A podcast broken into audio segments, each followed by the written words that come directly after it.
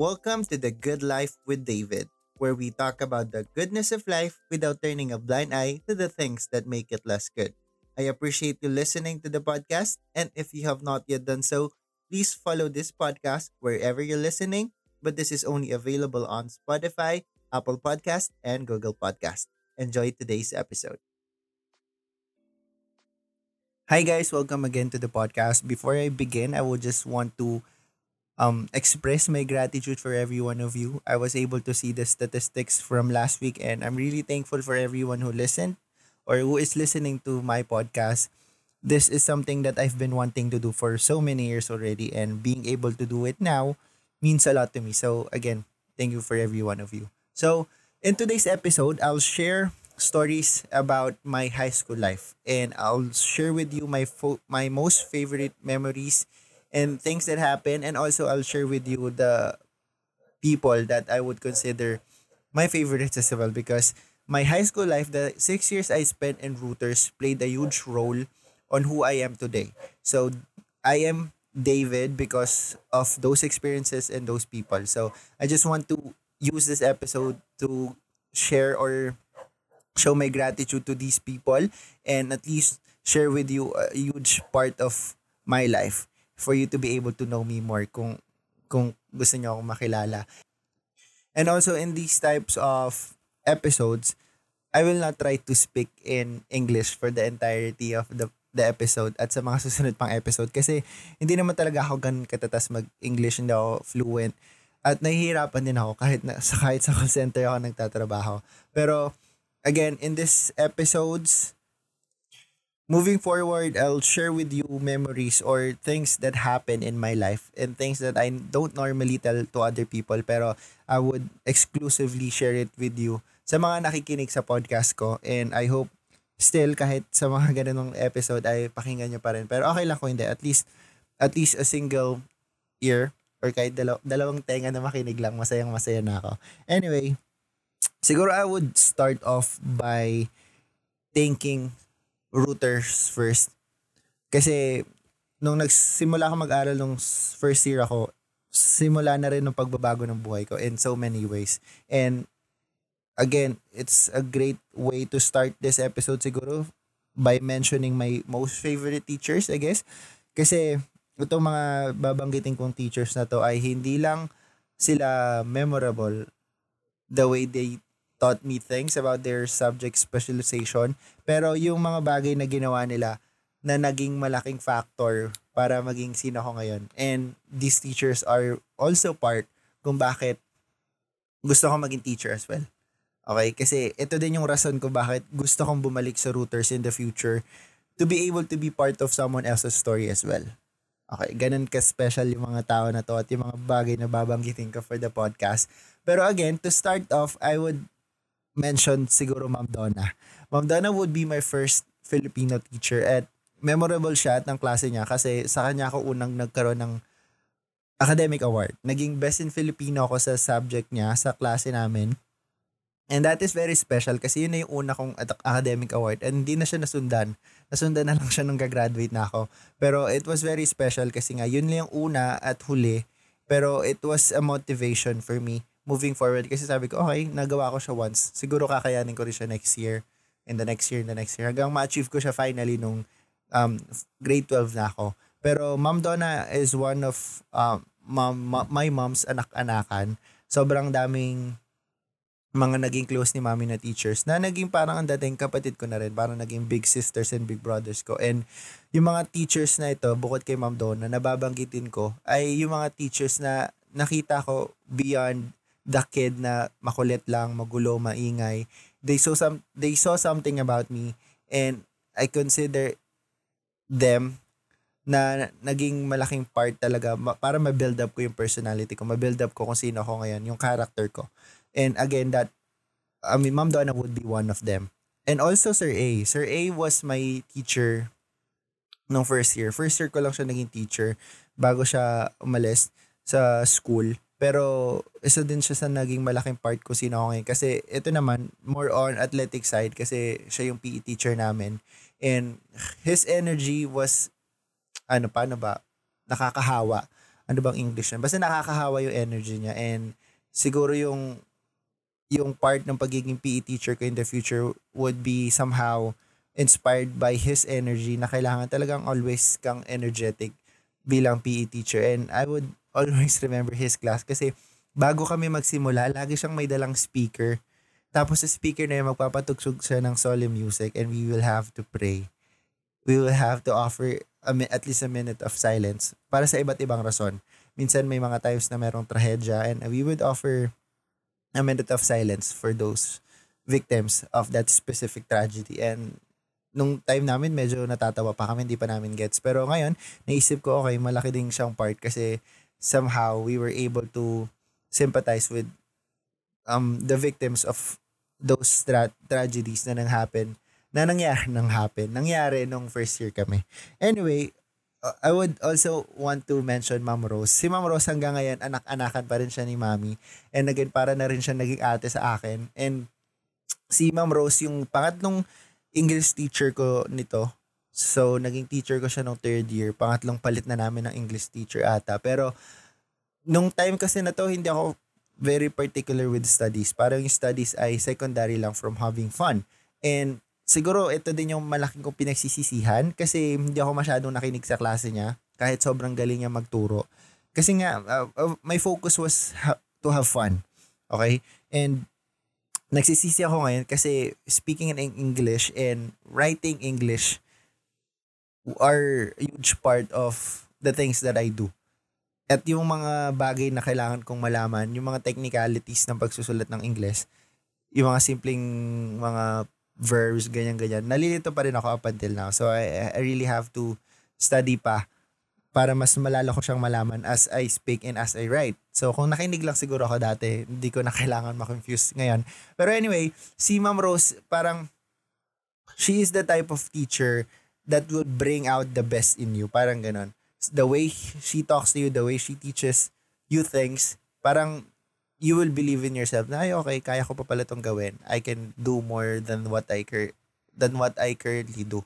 Parang ganun. So isa si Ma'am Rosa paborito kong teacher nung high school ako. And also Sir Genial. Sir Genial then is uh, was our advisor nung third year kami. So kami yung unang advisory class niya after graduating from college. So fresh sobrang fresh ni Sir Genial from graduating. And siguro halos mapaputi na namin yung buhok niya kasi sobrang gulo ng klase namin. And he was our first line of defense. Parang kahit lahat na ng teacher ay galit na sa klase namin, he would still defend us. Pero sa loob ng classroom, papagagalitan talaga nila, niya kami. Kasi nga, kapag may mali kaming ginagawa, syempre, mahirapan siya siyang depensahan kami. And ang dami naming memories kay sir, lalo na ako, na kasi sobrang tigas ng ulo ko, parang sobrang kulit ko and kailangan niya talaga akong pagtuunan ng pansin. I remember this specific uh, moment where he was, uh, ano bang ginagawa niya nun? Basta binubungangaan niya kami, may nagawa na naman ata kaming mali. Tapos, ewan ko kung anong naisip ko, bakit yung pa yung time na naisip ko maggupit ng kuko. So, naggugupit ako ng kuko, nasa unahan pa ako. Nagalit talaga siya ng sobra. Tapos, may mga time pa na habang nag-check siya ng paper, ng mga test paper namin. Tapos, ako na lang nasa klase kasi parang prior to that day, pinaghintay ko siya na kailangan ko mag-exam pero hindi ako dumating. So, the next day, pinaghintay niya ako sa klase tapos hindi niya ako kinakausap. Andun lang ako mukhang tanga na, Sir, ba't pa ako nandito? Ba't ayaw niyo pa akong pauwiin? Sir, bakit ba? Ba't di niyo ako kinakausap? Parang ganun. So, he was able to teach me something out of what happened na you don't waste other people's time you respect other people's time. So, yun, may mga bagay na hindi niya ituturo sa'yo directly pero ipaparanas na sa'yo para matutunan mo. And beyond that, since isang taon lang din namin siya naging teacher kasi lumipat na kami sa poblasyon, na iwan siya sa Alima, he became our friend. Parang he became our big brother na even though hindi na namin siya lagi nakakasama, beyond, uh, beyond school, we were able to build a relationship with him na he became our friend. So, malaking bagay din yun sa akin na kasi siyempre ako wala akong kapatid. Having big sisters and big brothers in the image of my teachers really made high school better. So, I would say that.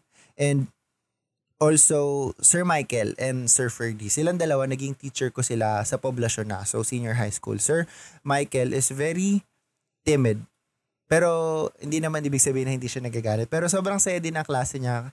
It was very fun the way he teach us. Very unique din. Tapos sobrang articulate siya sa mga ginagawa niya, yung mga slides, yung mga handouts. Tapos kahit hindi naman ako super tech guy, kasi computer subject siya, yung tinuturo niya. Pero it was very engaging kasi you really have to participate, you have to recite. At may mga ginagawa kami mga project proposal na sobrang fun kasi we we were able to work with other uh with uh, my oh, 'di ba nalito na ako sa mga kaklase namin. Sabi ko sa inyo, hindi ko talaga kaya mag-English ng dire-diretso. So ayun nga, bukod pa kay Sir Michael, si Sir Ferdy din. Si Sir Ferdy sobrang colorful din ng ng personality nito nito just like Sir Giniel. Kasi minsan may mga times na hindi namin ma-figure out. Ako personally, hindi ko ma-distinguish kung good mood ba si Sir o bad mood ba to. Pero in our class, since grade 12 kami nito, we were able to we were always able to find something to make Sir Ferdy smile kung hindi siya masaya. Pero in his class, kami, sure kami na masaya kami. Okay? Kasi very engaging din siya magturo. Masaya yung aura ng klase. Hindi kami, parang takot kami sa kanya pero hindi fear-driven yung pagkatuto namin. It was fun-driven. Parang we were really enjoying the things that he teaches us lalo na yung mga entrepreneurship, ganyan, ganyan. Kasi business-minded to si sir, businessman to si sir. Pero anyway, wherever you are right now, sir, we hope that you are having the the best life in your married life. So, ayun, those were, would be my f- most favorite teachers. At ayan, nagtatahula na yung mga aso. I will be right back after this advertisement. Actually, marami pa. Marami pa akong gustong idagdag. Pero Siguro ang idadagdag ko na lang would be Ma'am Joyce. Si Ma'am Joyce ay ang aming guidance counselor. So technically speaking, kapag guidance counselor ka, hindi ikaw ang paboritong paboritong teacher ng karamihan. Kasi syempre, ikaw yung teacher na ano kakausapin kapag may mga ganitong problema, ganyan ganyan. Ik- ikaw yung kakausap or mag magbababa ng parusa kung kailangan man sa mga estudyanteng matitigas ng ulo. And knowing me, parang first year to third year, Ma'am Joyce is it my favorite teacher talaga. Kasi siyempre, ang dami kong kalakuhan at lagi ako napapagalitan. So, siyempre kapag pinapagalitan ka nung bata ka, hindi mo naman talaga yun gusto. Pero siguro nung lumaki ako, ako lalo na personally, nung medyo tumanda na ako, nag-mature na ako sa router, parang doon ko mas na-realize na Ma'am Joyce was our second mother sa school. Kasi papagalitan ka kapag kailangan, pero she would show you love kapag uh, may nagagawa kang tama. Parang ganun. I hope you get what I mean. Pero that would be it. Si Ma'am Joyce talaga, uh, parang isa sa dun sa mga teacher na kapag bumabalik ako sa routers, lalo na nung nakagraduate na ako, lagi ko talaga siyang niyayakap, lagi niya ako niyayakap. And she is very sweet. So, I would add Ma'am Joyce to the list of my most favorite teachers in routers. Pero again, napakarami pa. Maubos lang siguro yung oras natin kapag inisa-isa ko pa. So, moving forward, ay ang aking mga paboritong school aid. Sisimulan ko syempre sa number one, si Mama Weng. Si Mama Weng ay ang pangalawa din naming nanay and we would call her Mama Weng or Nanay Weng kasi nga um, she is also parang a mother figure to all of us. Sobrang paborito siya ng lahat at sobrang sarap niya magluto. At siguro pwede ko tong ipagyabang kasi sobrang spoiled ako kay Mama Weng. No, parang paborito kasi ng mga karamihan yung jumpy. Ewan ko kung parang familiar kayo doon. Yung parang ano siya, chichirya pero parang ano, parang ano, di ba, naka tatlong parang na ata ko. Yung, it, it's like stick O's, parang ganun. So, yun, nagpapareserve. Sabi ko, mama, itabi mo na yan lahat sa akin. Para limited stocks lang kasi yun, pero ako nakakaubos.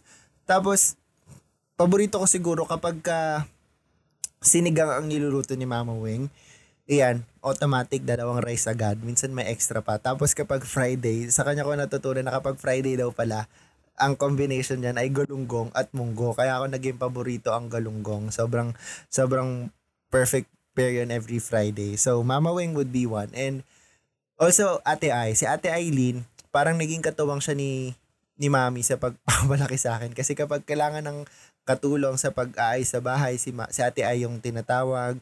Kapag ka may ipapasuyo tungkol sa akin or ipapabantayan ako, si ate ay yung kinakausap. And if I'm not mistaken, kung hindi ako nagkakamali, third year or fourth year ata, si ate ay kasama ni mami na umakyat sa stage para sabitan ako ng medalya. Ganon ka-special sila sa buhay ko nung high school ako and even up until now. And also, Ate Ai, ay si Ate Ai, si Ate Mai, si Ate Myla, silang tatlo magkakaibigan. And at si Ate Myla madalas kong kabiruan. At again, silang tatlo ay malaking part sa high school life ko. Parang mga OG sila ng mga school aid. Parang kung merong mga pataasan dito, sila yung pinaka pinaka royals, parang ganun. Sila yung mga original school aid sa routers nung first year ako moving forward. Pero ayun nga, si ate ay pala gusto ko lang idagdag. Parang aalis na ata siya ng Pilipinas para magtrabaho sa ibang bansa. Kaya nagpa-reserve na ako ng araw sa kanila. Sa kanilang tatlo, I would treat them para despedida na din kay ate Eileen bago siya umalis. And they are really special kasi every time I go back to routers, kahit nung high school pa lang ako, nung nalipat kami sa poblasyon, every time I would go back to, to Alima branch, laging si si Mama Weng, lagi siyang natutuwa na makita ako, makita kami. Kasi parang syempre dati, sobrang lilit pa namin, naabutan niya na kami. Tapos ngayon, ang lalaki na namin. And it's one thing that I consider going back sa routers for them to see me as a professional, as being sir kasi sir ang tawag nila sa akin, being sir, being a teacher now, from, uh, di ba, being a student na pinag, lulutuan nila ng masasarap na pagkain, tinutulungan nila sa maraming bagay. Tapos ngayon makikita na nila kami as teachers, magiging co-workers na namin sila. And that would warm my heart and hopefully their hearts as well. So, ayun silang tatlo. Pero I would also want to add si Kuya Guard, nakakayaman, pero hindi ko na maalala yung pangalan niya. Pero saglit lang siya naging guard sa routers. First year ata ito. Tapos ako, since solong anak ako, wala akong kuya, parang ganyan. He became my parang older brother. At kahit hindi ko na natatandaan pangalan niya, this specific memory would be something that always comes up kapag siya yung naaalala ko. Kasi during that time, yung church namin nasa school din. So lagi ako nasa school almost the whole day. So may mga times na nag, nakikipaglaro ako sa kung sino-sino. Pero pag gabi na, pagka mga churchmates ko na lang yung natitira sa school, etong si Kuya Guard ay madalas kong kalaro. Natatandaan ko, nakipag laro ako sa kanya ng parang batuhan kami ng, ng bunga ng bayabas na nalalaglag mula dun sa kapitbahay. Tapos, ayun yung memory na natatandaan ko sa kanya. And he had to leave because nagkaroon ata siya ng offer na magbantay sa mas malaking something. So, ayun, umalis na siya. Pero isa sa dun sa mga naging close ko sa routers, lalo na nung first year ako kasi nga, bilang wala akong kapatid, wala akong masyadong makalaro. Yung mga matatanda, yung mga nakakalaro ko at nakakakwentuhan ko. So, ayun, sila yung mga paborito kong school aid. And hopefully, lalo na yung tatlo kong unang nabanggit, I would still be able to see them kapag nagtuturo na rin ako sa routers, if God permits. Anyway, moving on with my favorite classmates although marami akong paborito at marami akong classmate na naging kaklose ko talaga, yung mga babanggitin ko would be on the top of the list. Siguro ng first year ako, it would be Migs. Kasi ito din yung unang at huling taon na naging kaklase ko siya. Pero I would always remember going to their house sa Veraville para lang maglaro kami ng Just Dance. Ganun lang yung ginagawa. Naglalaro lang kami ng Just Dance and it was really fun. Again, as I have mentioned earlier, schooling or studying is only second secondary to having fun. Yun yung ano ko ng high school. Yun yung naging gawain ko ng high school. Hindi ako proud doon pero at least naging masaya ako, 'di ba? So ayan, mix would be one. Second year siguro it would be via kasi mas naging close kami ni Via nitong tayo na to, nakakapagkwentuhan kami about personal things in our lives. May mga bagay ako na ikwento sa kanya na hindi ko naman talaga nakikwento sa kung sino man. So, it would be Via. And meron din kaming banda, kaming tatlo nila, Migs. Vimy Day ang pangalan. Parang knock-off ng Green Day. So, Via Migs, David. So, yan, Vimy Day. Tapos, bukod kay Via, si Aris din. Si Aris, I, I consider him as my first best friend in high school. And dami ko ring memories with this guy. I would remember this specific moment kung saan naglalaro lang kami sa naglalaro lang kami sa court. Tapos he decided to throw a ball sa mukha ko. Tapos ewan ko ba, masaya, nang, masaya naman kami prior to that. Pero parang lahat ng sama ng loob ko sa buhay ko, biglang sumabog at that moment. Tapos sinabol ko siya, tapos nagsuntukan kami. Tapos pinapunta kami of course sa office ni Ma'am Joyce para kakausapin niya kami. Tapos pagdating doon ni Ma'am Joyce, magkabati na kami. Tapos sabi ni Ma'am Joyce, I would need to call your parents para kausapin, blah, blah, blah. Tapos kami, nag, nag, pinagtatanggulan namin isa't isa na, Ma'am Joyce, huwag niyo na po patawag yung parents namin. Magkabati po kami, best, actually best friend po kami nito, ganyan-ganyan. Pero ewan ko, parang pinatawag pa rin yung parents namin. Pero that would be one memory that I will have with Aris. Pero ito pa pala, ngayon ko lang naalala.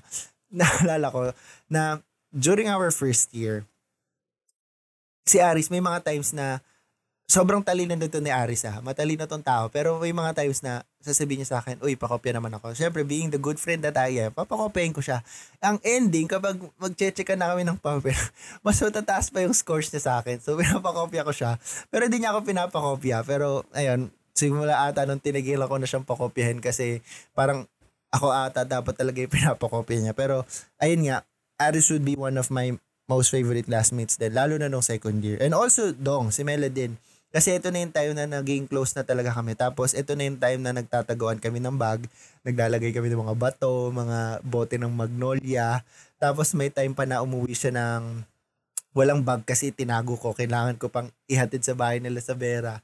So, ayun, silang tatlo yung uh, mga naging, I would consider my favorite classmates nung second year. And it was really sad because nung first year, umalis na si Migs. Then second year, umalis si Via and also Aris, marami naglipatan, maraming umalis sa routers and it was really sad for me personally kasi they were my closest friends and seeing them go, it's really sad and my fear back then was since magkalayo na kami ng school, we were not we will not be able to, you know, build our friendship even deeper, even better. Mag magkakaroon na ng gap and true enough nagkaroon nga, but I'm happy for all of them and hopefully they're living the best lives right now. And hopefully, we will be able to have some reunion in the future. Pero ayun, moving forward to third year, it would be MJ. Rest in peace, bro. So, ayun, MJ would become my closest friends nito simula nitong third year. Halos we were doing everything together. I remember this specific moment kung saan we decided to wear the same clothes para sa prom. So we went to Mugao. Sa Mugao, nasa SM ito back then, sobrang mura ng mga damit nila. And okay din naman yung itsura. And ito yung parati namin pinupuntahan para bumili ng damit for Christmas party sa mga events. So, we decided to go there by the same exact shirt or polo tapos coat. Pareho kami ng sinuot for our JS prom nung third year ata. And the only thing he was wearing different from me would be his glasses, eyeglasses. Naka-shades, naka-shades siyang Ray-Ban. Yung clear, basta yun. Tapos nanalo siya ng best dress and I didn't won the best dress ina-imagine ko, okay, baka dalawa kami nito. Pero siya lang yung tinawag. So, tawan-tawa kami kasi we were wearing the exact same thing. I hope I can show you a photo. Siguro pag pinanood nyo to or pinakinggan nyo tong podcast sa YouTube ko, I will just include a photo of the two of us na parehong pareho talaga yung suot namin. Pero yeah, MJ would be one. And also Sofia. Ito na rin yung start na nag-kick off na yung friendship namin. And marami kaming mga memories nito kasi ito na yung time na sobrang immature ng friendship namin na parati kami nag-aaway. Parati kami nagpapatamaan sa Facebook, mga ganyan. Pero it made our bond stronger. And more than that, she became more than a best friend. She became a sister. Parang naging kapatid ko na rin siya. So, kaming tatlo nila MJ, madalas kami nagtutugtugan because we were into music. Pero again, they would be the two na paborito ko talaga. Pero I would also want to add Rene. Kasi si, si Rene, naging classmate ko siya simula nung first year. Tapos, naging classmate ko ulit siya nung third year. And parati ko kasi inaasar si Rene. Parang take ko siya sa kanya, little sister ko, parang ganun. Kaya lagi ko siyang inaasar. Nakakatawa talaga kasi si Rene. Kasi wonder kid to si Rene. Sobrang talino itong bata na ito. At literal na bata siya nung time na yon And I would always tease her. And I remember this time, kung hindi ako nagkakamali, second year to. So, I went to their classroom. Nakikipagkwentuhan siya. So, busy siya. Yung attention niya ay wala sa akin. So, ako naman, very sneaky lang. I was actually nice to her that time. So, very sketchy na yun. Pero hindi niya nahahalata kasi nga nakikipagkwentuhan siya sa iba. So, ang ginawa ko, kasi laging nakaantay yung sintas nito sa sapatos. Ang ginawa ko, sige sabi ko, Rene, I'll tie your shoelace. Says, I'll tie your shoelaces. Tapos, pinagtali ko sa isa't isa. Tapos, hindi ko alam, ang second class, ang class pala nila na susunod would be Ma'am Joyce. So, umalis na ako sa room nila. Pinatawag ako ni Ma'am Joyce. So, sabi niya, David, anong ginawa mo sa sintas ni Renee? Ikaw magtanggal niyan. So, nakakaya kasi nakikita ng buong klase. Pero ayun nga, yung kulitan at asaran na na meron ako with Rene. Sobrang nakakatawa at nakaka parang kapag naalala ko na natatawa pa rin ako pagka pinagkukwentuhan din namin. Anyway, moving forward to fourth year would be it would be CJ. Ito na yung time na mas naging close kami ni CJ. And also with his other friends. Kasi hindi ako part ng circle nila masyado. Pero nung fourth year, mas naging close kami sa isa't isa. And CJ would be parang the alpha of the group. Siya yung parang leader ng grupo namin. Hindi naman, wala namang corona, coronation na nangyari. Pero it was uh, parang common consent para sa isa't isa na parang siya yung alpha male of the group. Ayun. So, CJ would be my favorite classmate during fourth year of high school. And grade 11 would be Jed. Kasi, naalala ko nung grade 10 re- retreat namin or camp namin, he mentioned na parang gusto niya ako mas maging close kami para sa maging close kami sa isa't isa parang ganun. So we really became close nung grade 11 kami and Jed is the funniest guy I know sobrang nakakatawa ng mga pinaggagawa ni Jed at mga pinagsasabi niya and you would just laugh when you're with him. So, yun, isa din yun sa naging factor ba't kami naging close.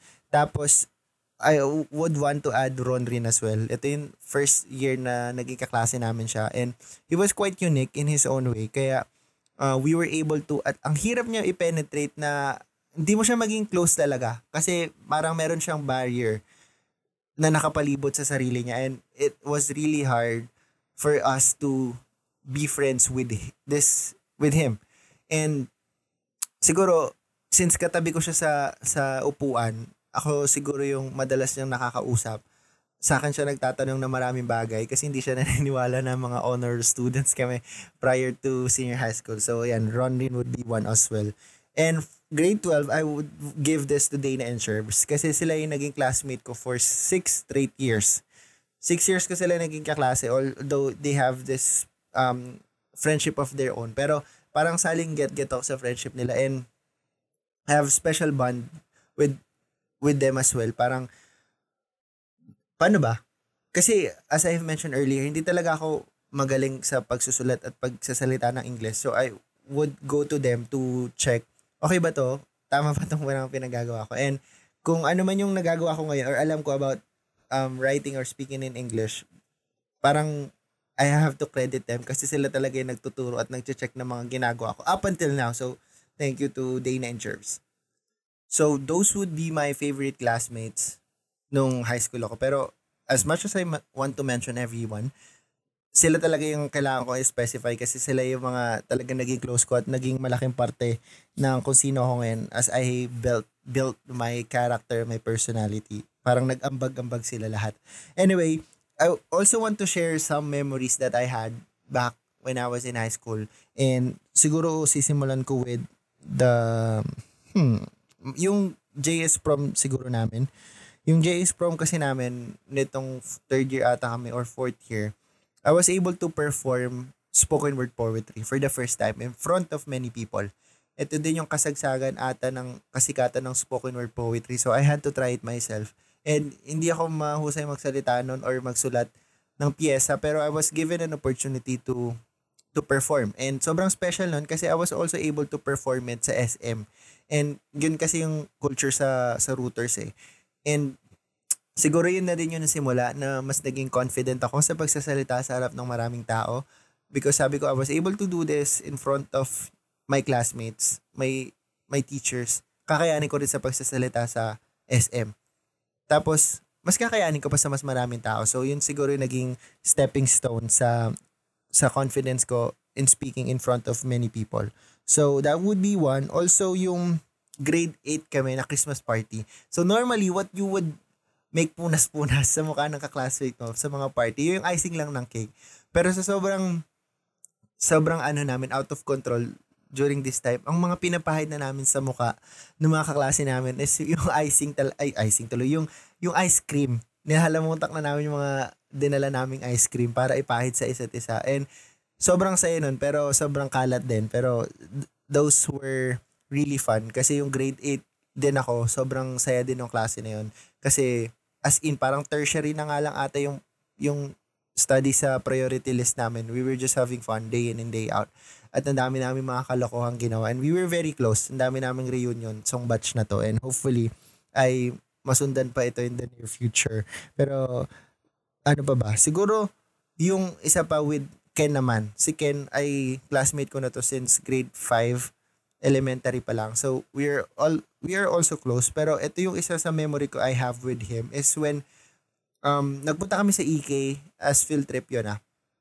Tapos, during this time, we have this special someone. Meron siyang special someone, meron din ako special someone. And sabi namin, what if we um, win some stuffed toys for them? So, nag-start kami from one game lang. Tapos, nasundan siya ng nasundan kasi hindi kami manalo-nalo. Kasi, of course, those games were technically rigged. Kasi kapag hindi, laging may mananalo, maubos yung mga prizes nila. So, hindi ako nagkakamali, 50 pesos or 100 pesos yung per ticket or per shot sa mga palaro.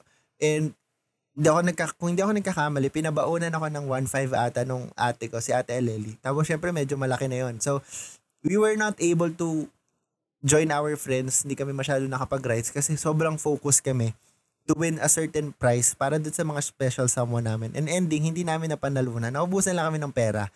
And doon namin siguro na-realize na addictive talaga yung pagsusugal. So, siguro in the future, hindi na talaga namin siya itatry.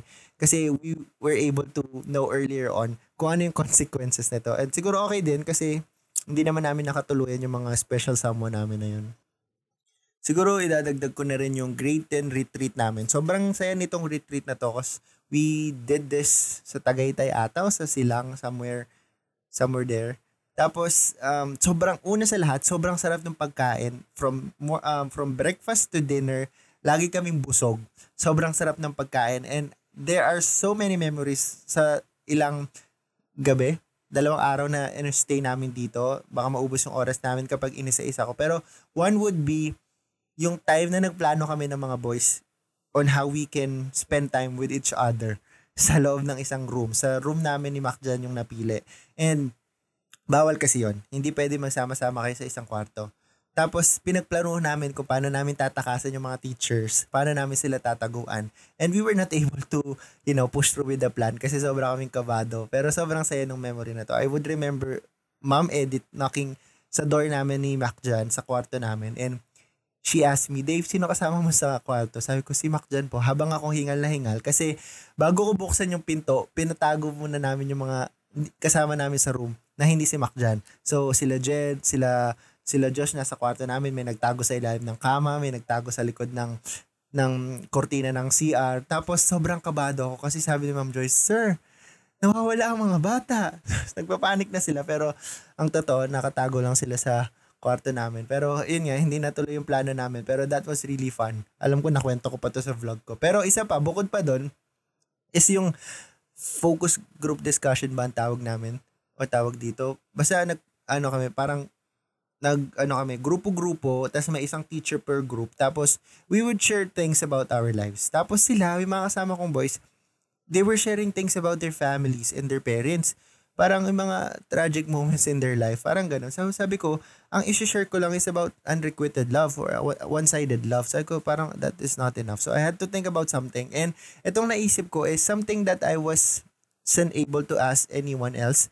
Pero ito yung na-share ko during that time. And Ma'am Edith was able to give me an answer. And up until now, I'm I'm really thankful dahil, dahil I was able to know it. So wala na akong confusion up until now. So, malinaw na siya sa akin and I was able to accept it almost immediately. Pero ayun nga, nagiiyakan kaming lahat at nak- nakakatawa doon is pagbaba namin, lahat sila, yung mga kumpol ng mga ka- kaklase namin, hindi sila nagiiyakan, nagtatawanan sila. So, they were having fun. Kami lahat magtumata, pati si Ma'am Edith, kasi lahat kami nagiiyakan. No? Mga nagtutuluan yung mga sipo namin. So, mga mugto yung mga mata namin. And I guess that made us really close with each other kasi we were able to become, to be vulnerable kasi syempre, di ba, the culture of toxic masculinity is it would prevent you from expressing your emotion. Pero lahat kami nag-iyakan. We were very open with each other. So, isa yun sa malaking part ng high school life ko at malaking part ng friendship ko with my squad.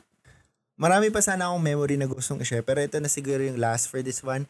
Yung time na third year kami, ang ginawa namin, we divided the classroom in two, in half. Tapos may may isang grupo dito ng boys And may isang grupo dong boys dun sa kabila and we were playing this with Sofia kasi she was one of us. She, parang she was one of the guys, parang ganyan. And yung mga girls, nandun lang sila sa gilid, nakikitili lang sila, nakikitawa lang sila. Ang ginagawa lang naman namin, we were throwing papers at each other. Para kami nasa gera, parang ganun.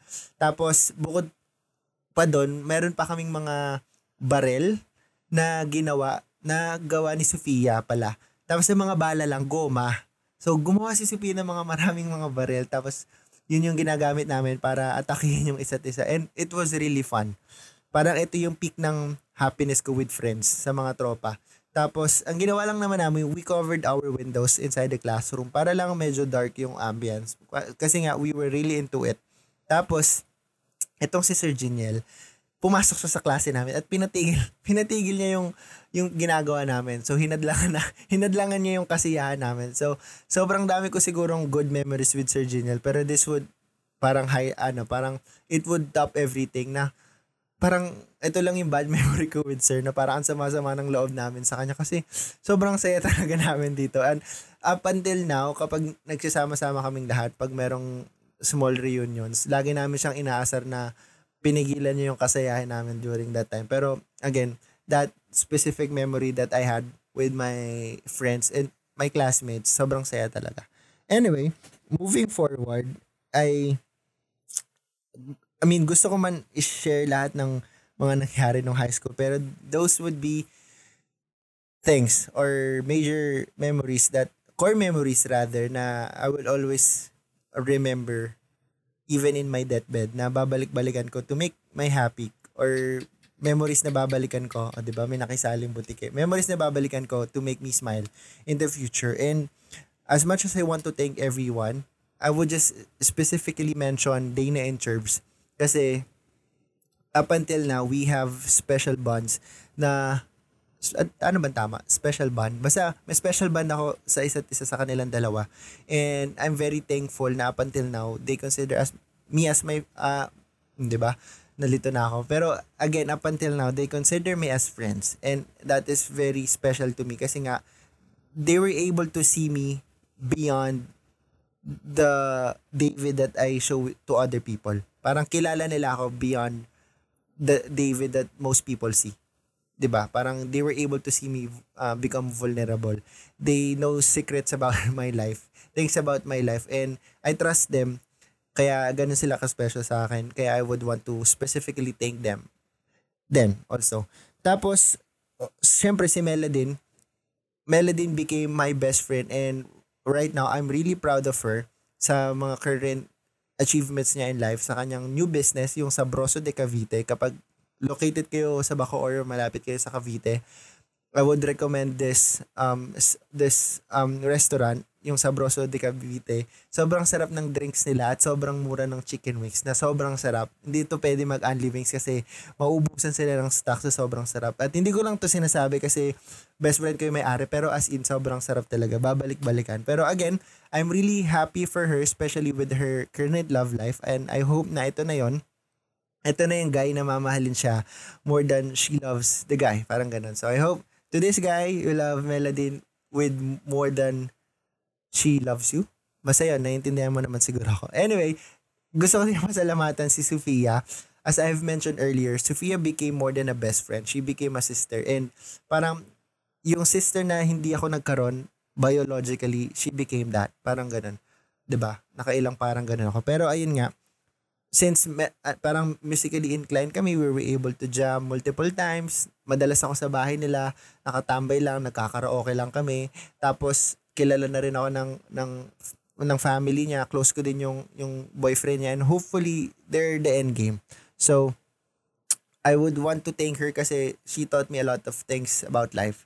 And yung mga bagay na hindi ko kayang gawin mag siya talaga yung isa doon sa nilalapitan ko na, uy tara, samahan mo naman ako sa ganito. Uy tara, tulungan mo naman ako sa ganito, ganyan. And I really hope the best for her and I, I pray na she'll be able to use her skills and capabilities to her advantage kasi sobrang dami niyang gawin. At sobrang um, yung ability niya to make other people smile, yung ability niya to help other people out, sobrang sobrang ano yan, it speaks volume sa kanyang personality, sa kanyang character. And also, I would want to thank this specific person. I would not name this person for the privacy of this person. Pero I would want to thank this person because this person played a huge role sa kung sino ako ngayon. The, the David that I am today is greatly impacted by the way this person treated me, the way this person um ba't ba ako nag english ng ano? Basta kung ano tong tao na to sa akin dati, sobrang naging malaking parte yon sa kung sino ako ngayon. And parati kong sinasabi sa kanya noon na you would have a special place in my heart. Hindi man romantically, pero you have this special place in my heart kasi nga kung sino ako ngayon, you impacted that. I would give you a, at least 70 or 30% of the credit. 'Di ba? Parang ganun. So, moving forward yung mga naging next relationships ko ay naging ano na din, parang I was able to guide myself. Yung mga bagay na hindi ko nagawa before, nagagawa ko na parang okay, nagkulang ka sa ganitong part, kailangan mo na nagdagdagan. So, moving forward, I was able to become a better partner. Parang ganun. So, I would not name this person pero if you're listening, I know you would know that this is you. I am pertaining to you. Anyway, so ayun nga, th- those are my memories. Those are my favorite memories in high school. And moving forward, I hope you will be able to enjoy listening to the these kinds of episodes sa aking podcast. Although mahaba. Pero ito yung mga bagay na hindi ko normally kinakwento sa kung sino-sino. So, I want to share it with you guys exclusively and I hope you'll be okay with this. But again, kahit dalawang tenga lang makinig, I would still do this. At least a single soul to be impacted, malaking bagay na yun sa akin. Ma isang, may isang tao lang ako mapangiti, malaking bagay na yun sa akin. Again, thank you to the whole Rooters community sa lahat ng maging mga na, mga taong naging parte sa stay ko for the whole six years there. Sobrang thank you sa inyong lahat. And I'm very much excited to be part of the Rooter family again as a teacher naman, hindi na estudyante. And I'm very much excited to be part of other people's story naman. And, and to inspire people the way my classmates, my former teachers inspired me to become who I am today. Parang ganun. Ganun yung leveling. So, again, salamat sa pakikinig. I know this episode is quite lengthy. Pero for if you are in this part, kung tinapos mo tong episode na ito, I'm very much thankful to you. And you you now know a huge chunk of my life. Kasi nga as I mentioned at the start of this episode, these memories and these persons played a huge role sa kung sino ako ngayon, kung sino si David. They they um they made huge impact to bring the good in the life that I have right now. So, isa sila sa mga parte kung bakit ako merong quote-unquote good life. Pero ayun nga, I hope you enjoyed the things that we talked about today. I hope you enjoyed the things that I shared with you today. And again, this is the good life with David. And I hope you have an abundance of everything good. God bless you. Until next time.